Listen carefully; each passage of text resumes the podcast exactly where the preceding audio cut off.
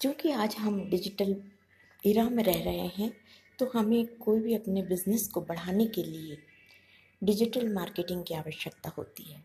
पर अगर हम डिजिटल मार्केटिंग की तरफ बढ़ें तो पहले ये जानना पड़ेगा कि क्या ट्रेडिशनल मार्केटिंग हमारे लिए कितनी उपयोगी है या अनुपयोगी है, किससे हमें अधिक फ़ायदा होता है। इन दोनों के हमें डिफरेंस का अध्ययन करना पड़ेगा।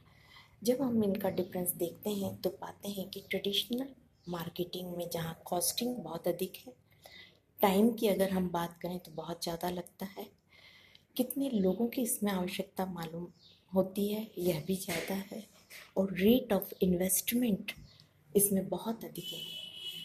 सपोज़ किसी ऐड को हमें देना है, चाहे वो न्यूज़पेपर में देना